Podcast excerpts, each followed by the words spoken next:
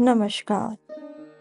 प्रभु राम के व्यक्तित्व और जीवन को समझने के इस प्रयास में आपका स्वागत है।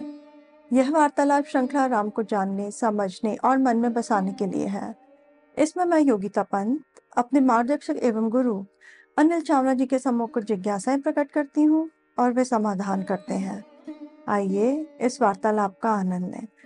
अनिल जी बहुत बहुत स्वागत है आपका। नमस्कार। अनिल जी पिछली बार आपने बताया कि राम और लक्ष्मण बंधन मुक्त हो गए थे स्वस्थ हो गए थे। तो स्वाभाविक है कि वानर सेना में बहुत प्रसन्नता होगी। पर वहाँ रावण को इसकी सूचना कैसे मिली? किसने दी? देखो ये युद्ध का एक बहुत बड़ा ऐसा जो मोड़ था जी। अंग्रेज़ी में कहते हैं टर्निंग पॉइंट जी। वानर सोच रहे थे युद्ध समाप्त हम हार गए। जी। रावण सोच रहा था कि वो जीत चुका है। जी। विजय की तैयारियाँ चल रही थी। जी। और अचानक सब कुछ बदल गया। जी। तो वानर अत्यंत प्रसन्न। और जो प्रसन्नता वानर ने व्यक्त की जी। हर्ष नाद किया किलकारियाँ मारी आवाज़ें निकाली सिंह नाद किया बिल्कुल जोश में भर गए। जी। और लाखों करोड़ों वानर जब ऐसे ज़ोर से आवाज़ें निकालें जी। तो पूरा लंका गूंज गई पूरा आकाश गूंजने लगा कि ऐसा शोर मचा दिया इन्होंने ऐसा कोलाहल। जी। दिन का समय था। जी। सूर्योदय हो चुका था और रावण अपने मंत्रियों के साथ बैठा था। जी। अचानक उसने ये कोलाहल सुना तो उसको समझ में नहीं आया कि क्या हो रहा है। जी। तो बोला ऐसा लगता है कि इन वानरों को कोई बहुत बड़ा हर्ष का कारण मिल गया है खुश होने का कारण मिल गया है। जी। इनको तो अभी दुखी होना चाहिए था इनका तो शोक का समय है। जी। ये शोक के समय ऐसी प्रसन्नता व्यक्त कर रहे हैं ऐसा हर्षनाद कर रहे हैं कोलाहल कर रहे हैं। जी। ये क्या गड़बड़ है? कुछ समझ में नहीं आ रहा। जी। कुछ गड़बड़ है। जी। उसने तुरंत अपने जो पास राक्षस खड़े थे बोला जाओ जल्दी पता करके आओ। जी। तो वो राक्षस दौड़े दौड़े गए। जी। जो चार दीवारी थी लंका की वहाँ जाके ऊपर चढ़े जो ऊपर परकोटे बने होते देखने के लिए वहाँ चढ़े। जी। सबने देखा और जब उन्होंने जो देखा तो वो तो हक्के बक्के रह गए। मन में उनके डर बैठ गया ये क्या हो गया? जी। कहा तो रात को एक अलग परिस्थिति थी और यहाँ तो उन्हें दिख रहा था कि राम लक्ष्मण खड़े हुए जी। धनुष लिए खड़े हैं और ऐसा लगता है कभी कोई बाण लगा ही नहीं है। और सारे वानर हर्ष उत्साह से भरे हुए हैं और बिल्कुल चारों ओर लंका के ऊपर आक्रमण करने के लिए तैयार है। जी। तो ये लोग जो राक्षस गए थे जी। ये लौटे जो उन्होंने देखा था रावण को जी। समाचार दिया। जी। रावण ने समाचार सुना। तो एकदम घबरा गया। शोक चिंता से अभिभूत हो गया। उसका चेहरा उतर गया। जी। बोले ये कैसे संभव हुआ? ये कोई साधारण बाण थोड़ी थे? जी। ये तो सर्पों ने बाण का रूप लिया हुआ था। सर्प वाले बाण थे। ये तो वरदान में मिले बाण थे। ये साधारण बाण थे ही नहीं। ये तो अमोघ थे। इनमें तेज तो सूर्य के समान था। और जैसे विषधर सर्प होता है जिसका कोई इलाज नहीं होता ये तो वैसे थे। और यदि ये उन इस बंधनों से मुक्त हो- गए हैं जी। तो तो बहुत चिंता की बात है। मेरी पूरी सेना जी। अब वो तो संशय में पड़ गई है। मेरी सेना क्या करेगी? जो इतने शक्तिशाली बाणों से मुक्त हो गए। जी।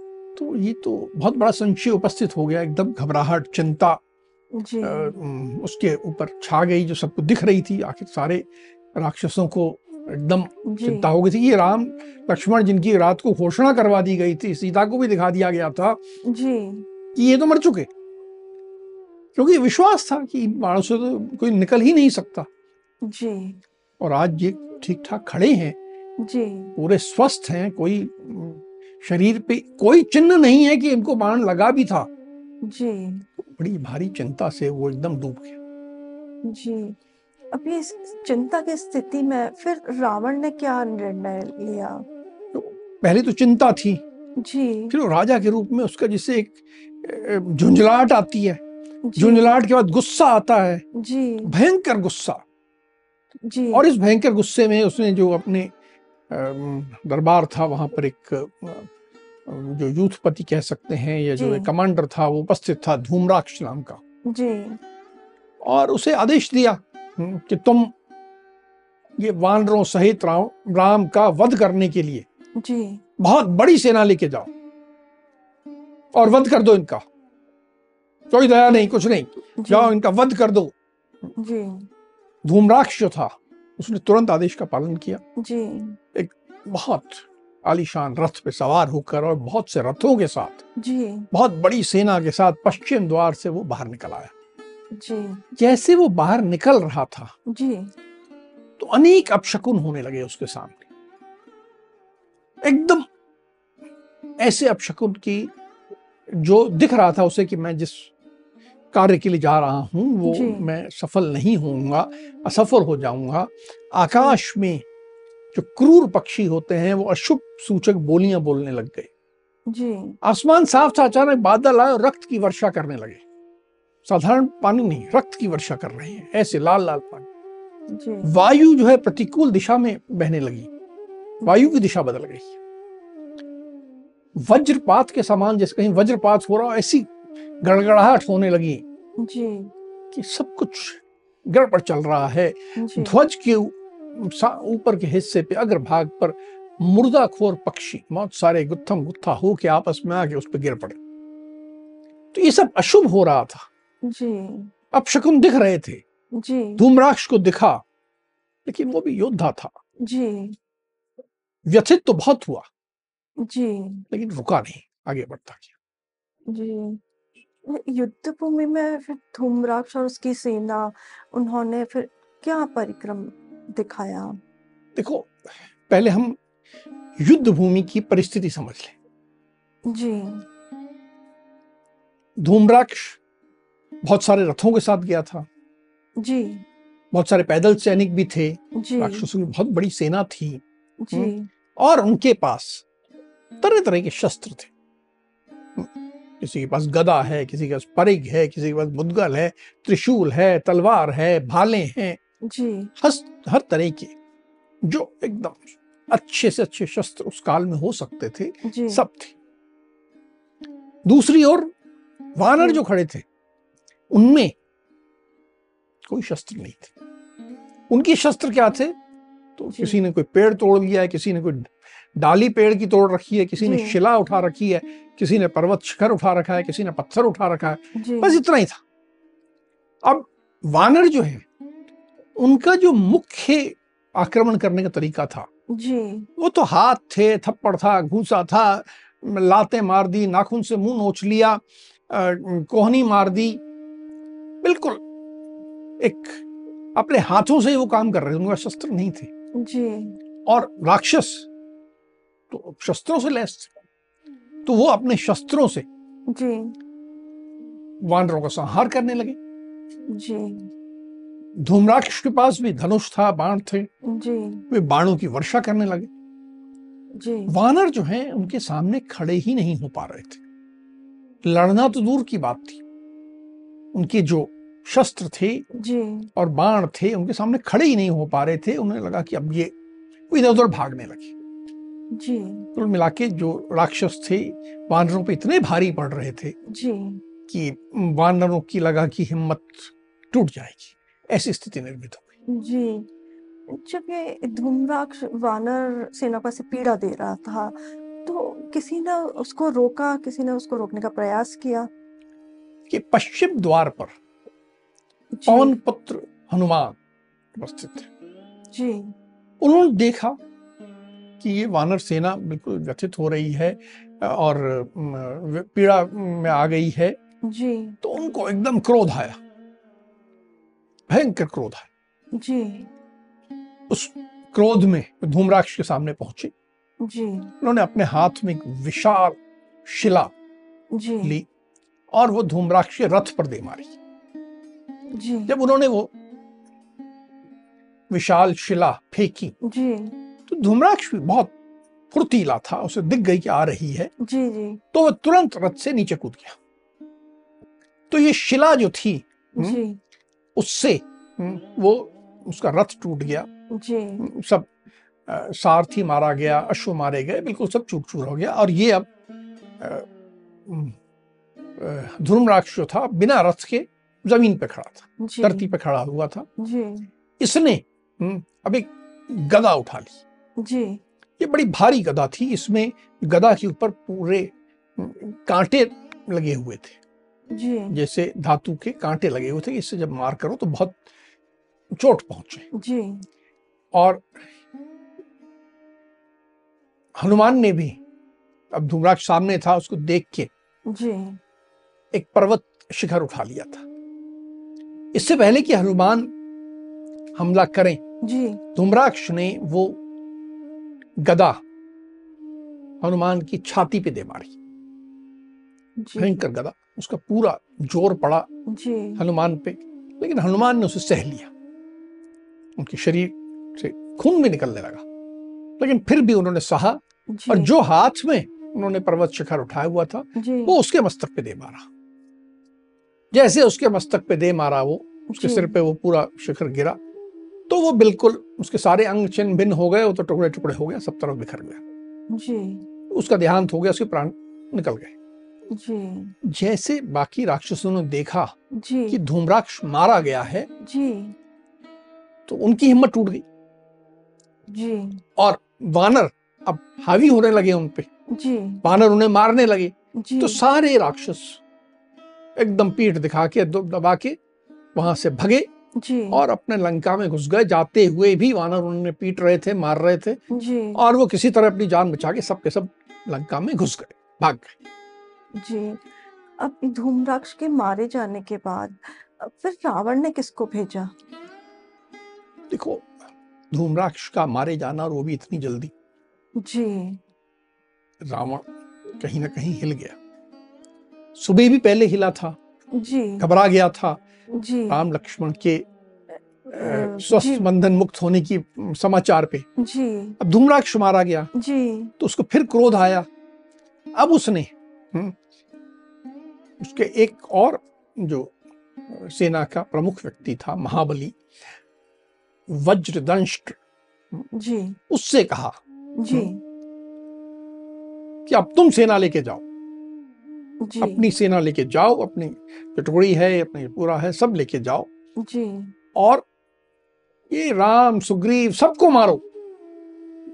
वानरों का समाया कर दो वानरों को नामो निशान मिटा दो और जाके ये करके आओ। जी। वज्रदंश जो है जी। वो रथ पे बहुत आलीशान रथ पे। अब लेकिन उसके साथ और बहुत सारे पशु थे। हम्म कुछ लोग घोड़ों पे सवार थे कुछ हाथियों पे सवार थे कुछ ऊंटों पे सवार थे। जैसे आज के युग में बटालियन होती है अलग अलग और हर एक की अलग अलग प्रकृति होती है। जी जी। तो ये वाली जो बटालियन थी इसमें ऊँट हाथी घोड़े ऐसे बहुत कुछ था। हम्म, और ये जो बाहर निकल रहे थे जी। तो एक बड़ी सेना की शोभा थी। हम्म, और ये बाहर निकले तो फिर वही हुआ। वैसे ही अशुभ सूचक जी। हम्म, उत्पात होने लगे। जी। हुँ? आग उगलते हुए ऐसे जैसे गीदड़ आग उगल रहे हो ऐसी बोली बोलने लगे। जी। भयंकर बोली बोल रहे बोल रहे योद्धा जो हैं हम्म, वो चलते चलते लड़खड़ा जाए। सैनिक जी। भी चलते हुए गिरता नहीं है। जी। पर अगर सैनिक चलते हुए एकदम लड़खड़ा के गिरने लगे जी। तो मतलब निश्चित रूप से बहुत बड़ा अपशकुन है। जी। आसमान में उल्कापात होने लगे। सब तरह से दिखने लगा। वज्रदंश भी जी। समझ रहा था कि क्या हो रहा है। जी। कुछ हद तक वो घबराया हुआ भी था ही क्योंकि धूम्राक्ष जैसा व्यक्ति मारा गया था। जी। उससे पहले दिन भी बहुत से राक्षस मारे गए थे। जी। और ये सब उत्पात हो रहे थे। जी। पर वो योद्धा की तरह आगे बढ़ता गया। जी। एक का आ, सामना फिर किस वानर वीर ने किया? को वज्रदंश जो है जब बाहर निकला जी। तो जिस द्वार से वो बाहर निकला जी। वहाँ युवराज अंगद सामना करने को तैयार थे। जी। एक बार पुनः भयंकर युद्ध प्रारंभ हो गया। जी। वानरों ने राक्षसों पर हाथ नाखून लात घूसा थप्पड़ कोहनियों से प्रहार किया कुछ जो है वृक्ष की डालियाँ उठा के मार रहे थे कुछ पत्थर से मार रहे थे कुछ शिला फेंक रहे थे। इस तरह का वानरों ने आक्रमण प्रारंभ किया। जी। राक्षसों के पास तो बहुत अच्छे शस्त्र थे जी। मैंने पता बताया पहले जी जी। तो वो अपने शस्त्रों से प्रहार कर रहे थे। जी। इस तरह एक भयंकर युद्ध प्रारंभ हो गया। जी। हम्म। वज्रदंश जो था जी। वो बाणों की वर्षा करने लगा। उसके साथ जो बाकी राक्षस वीर थे जी। जैसे ये घोड़ों पे थे हाथी पे थे जी। तो इनके पास भी अस्त्र थे धनुष थे तो उससे ये वानरों पर हमला करने लगे। जी। अब इसको देख के वहाँ जो युवराज अंगद खड़े थे जी। उन्होंने एक बहुत बड़ा वृक्ष उठाया। और उस वृक्ष से को भिला के घुमा घुमा के जो रावण वीर थे जो किसी भी घोड़े पे हों ऊँट पे हों उनको मारना प्रारंभ किया। जी। तो जब उन्होंने ऐसे मारना प्रारंभ किया जी। तो ये बात वज्रदंश के दृष्टि में भी आई जी। कि ये योद्धा जो है बहुत खतरा हमें दे रहा है बहुत नुकसान पहुँचा रहा है। जी। उसने अंगद पे बाणों की वर्षा प्रारंभ कर दी। जी। अंगद के सभी मर्म स्थानों पर बाण लग गए। जी।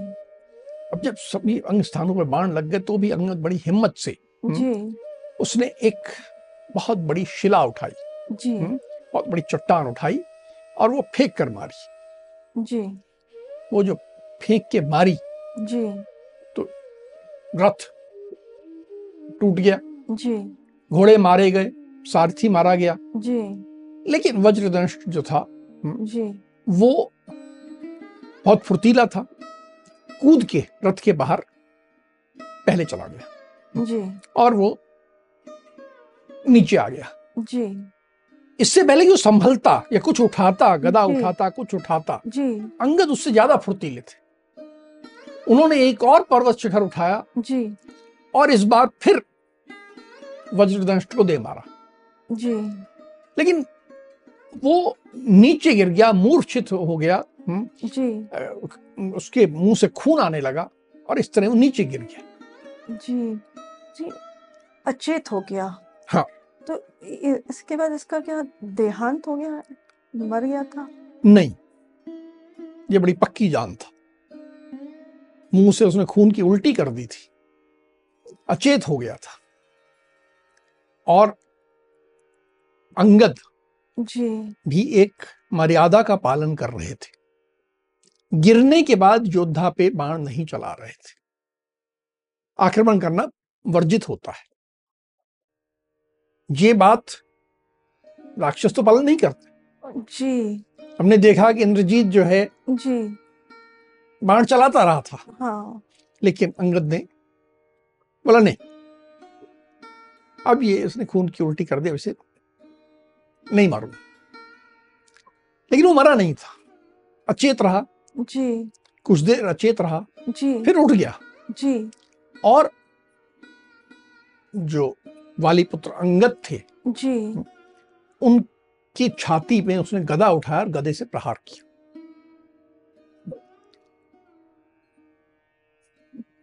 वाली पुत्र अंगद जी। भी उन्होंने प्रतिकार किया। जी। पर क्योंकि बहुत पास थे तो गदा और उसका युद्ध हो नहीं सकता था तो वज्रदंश ने भी गदा त्याग दिया। जी। और मल्ल युद्ध होने लगा दोनों के बीच में। जी। हाथों से। जी जी। कोई अस्त्र शस्त्र नहीं। है। मल्ल युद्ध होने लगा मुक्कों से ऐसे बड़ा भयंकर मल्ल युद्ध जी। बहुत लंबा चला। दोनों अति शक्तिशाली। जी। दोनों में कोई कमज़ोर नहीं है। दोनों अति शक्तिशाली हैं। बहुत हम्म, ऐसी स्थिति है कि बिल्कुल दोनों थक रहे हैं युद्ध करते करते पसीने से खून से थक रहे हैं। जी। और बिल्कुल लग रहा है कि युद्ध किस दिशा में जाएगा। दोनों खून से नहा चुके हैं। जी। फिर जब मल्ल युद्ध का ये एक स्थिति आ गई कि बहुत लंबा चल गया।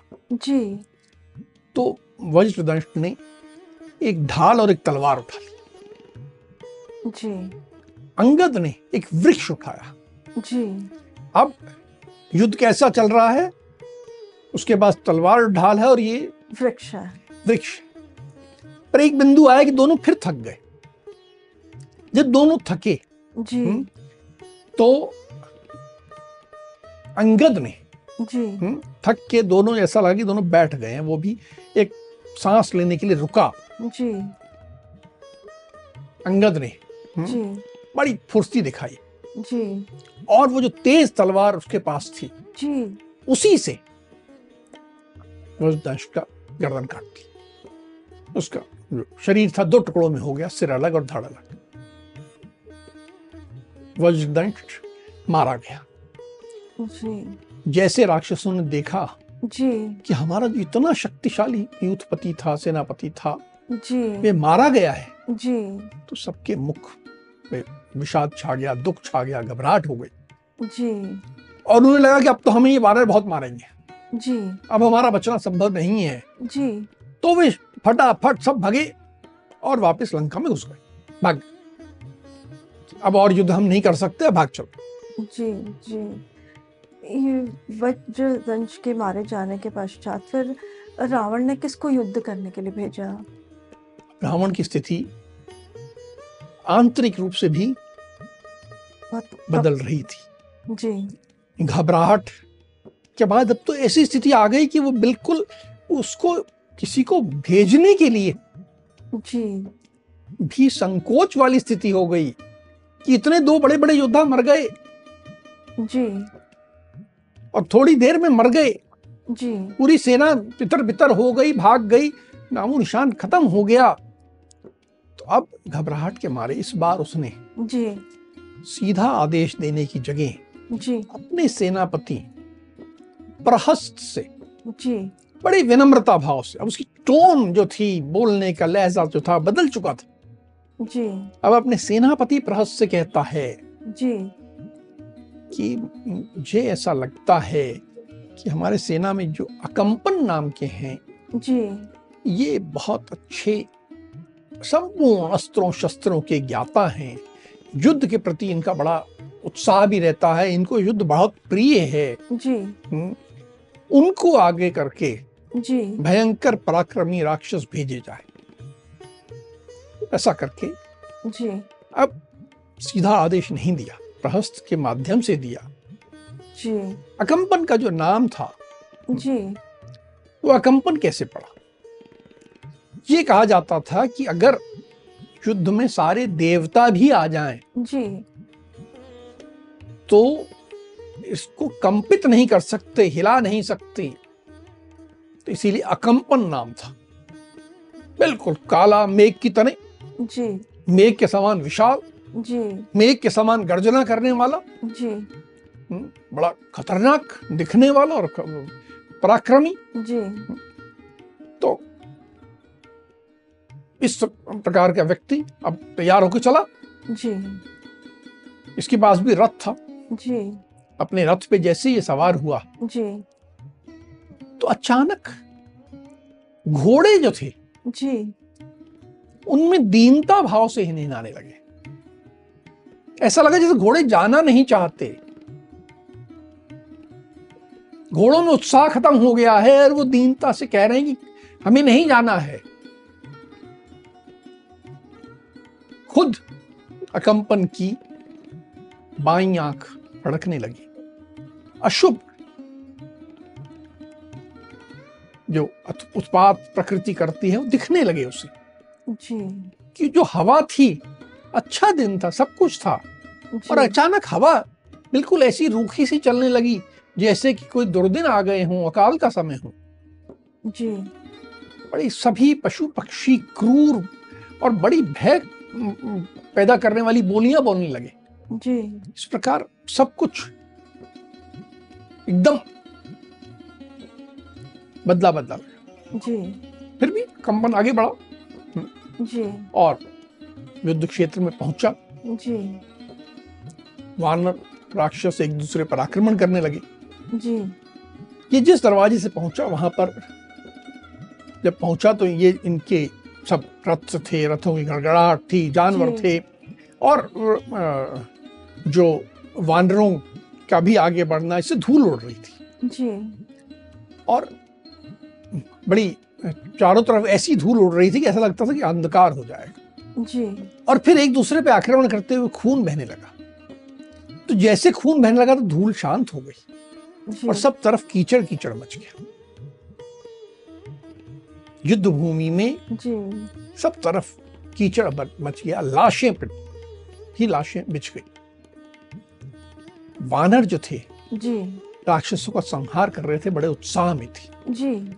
इस प्रकार ये कंपन का जो आक्रमण है वो प्रारंभ। जी। अनिल जी आपने अभी बताया कि वानर जो थे वो अकम्पन की सेना पर भारी पड़ रहे थे राक्षसों पर। तो ये देख कर के तो अकम्पन को बहुत गुस्सा भी आया होगा। बिल्कुल। युद्ध में जी। उसी की सेना का संहार हो रहा है और वानरों द्वारा जिनके पास कोई अस्त्र शस्त्र नहीं है। जी एक तरफ़ से कहे तो वो निहत्ते थे। लगभग निहत थे जी।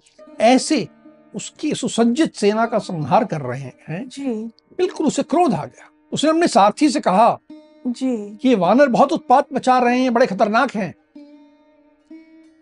मुझे इस उनके बीचों बीच ले चलो। जी। और वो रथ के साथ बिल्कुल बीच में घुस गए। और घुसने के बाद जी। उसने वानरों पर बाणों की वर्षा प्रारंभ कर दी। जी। लगातार बाण दो चारों तरफ़ चला रहा था और उसके जो बाण चलने लगे जी। तो वो जो ऐसी स्थिति निर्मित हुई कि वर्षा हो रही है बाणों की जी। तो सब वानर भागने लगे। युद्ध का पासा जो था एकदम पलट गया। जी।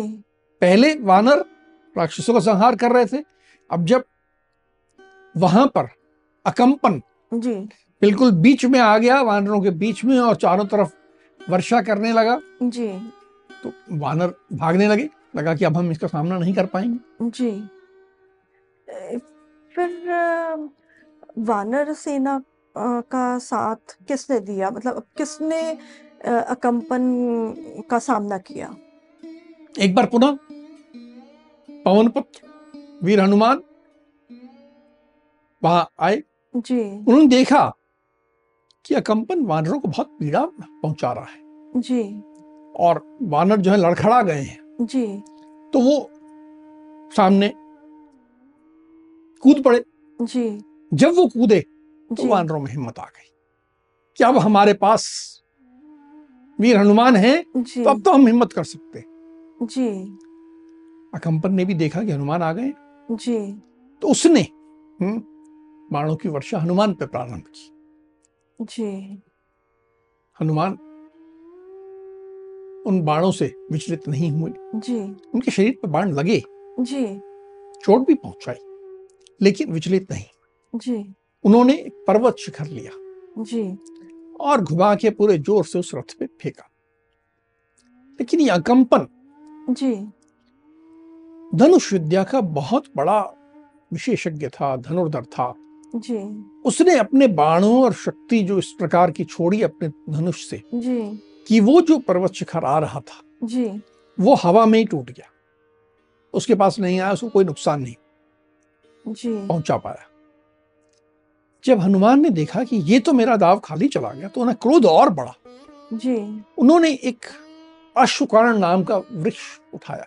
जी। बड़ा भारी वृक्ष था उन्होंने अपना स्वरूप भी विशाल किया जी। और उस विशाल वृक्ष को उठा के आसपास जितने राक्षस योद्धा थे उनको मारना शुरू किया। जी। उस समय उनकी जो शोभा थी देखने वाली थी कि बिल्कुल वो विकराल रूप और बड़ा भयंकर रूप लेके एक के बाद एक मारते चले जा रहे हैं चाहे घोड़े हों चाहे गजराज हों सबको मारे जा रहे हैं पैदल राक्षसों की तो कोई बिसात ही नहीं है। जी। बड़े बड़े हाथियों को उन्होंने अपने वृक्ष से फेंक दिया। जी। कंपन ने देखा कि ऐसी स्थिति हो गई है? जी। उसने हनुमान को पुनः पुनः चौदह मार मारी। हनुमान घायल हो गए। जी। सारा शरीर रक्त से नहा गया। जी। पर हिम्मत नहीं हारी। उन्होंने इस बार एक दूसरा वृक्ष उठाया। जी। और इस बार पूरी शक्ति के साथ हाथ में लेके अकंपन के सिर पे दे मारा। जैसे वो वृक्ष अकंपन को लगा जी। कंपन मारा गया। अकंपन के प्राण त्यागते ही जी। जितनी उसकी राक्षस सेना थी एक बार पुनः बड़ी व्यथित हो गई दुखी हो गई भयभीत हो गई। जी। कि हमारे नेता को ऐसे मार दिया गया अब तो हमें भागना जी। तुरंत उन्होंने अपना मुँह की दिशा बदली जी। और भागने लगे। अब वानर जी। उन्हें खदेड़ भी रहे थे और जो हाथ में आ जाए उसे मार भी रहे थे। जी। ऐसे करते हुए किसी तरह जान बचा के सारे अकंपन की साथ जो सेना आई थी वो अपनी जान बचा के लंका में घुस गई। जी। अनिल जी आज हमने देखा कि एक के बाद एक यूथपति कहें जो राक्षस सेना के थे, वो मारे गए। अब पिछले प्रकरण से इस स्थिति में तो काफ़ी बदलाव दिखता है। जहाँ एक निराशा की स्थिति थी पिछले प्रकरण में और यहाँ पे एक उम्मीद जागती दिखती है। अब युद्ध में आगे और क्या होता है, क्या मोड़ लेता है युद्ध, वो हम अब आपसे अगले प्रकरण में जानेंगे। अब हम आज की चर्चा को यही विराम देते हैं। अगली कड़ी में राम के जीवन से जुड़े कुछ अंश पहलुओं के साथ हम दोनों फिर उपस्थित होंगे। राम राम। राम राम।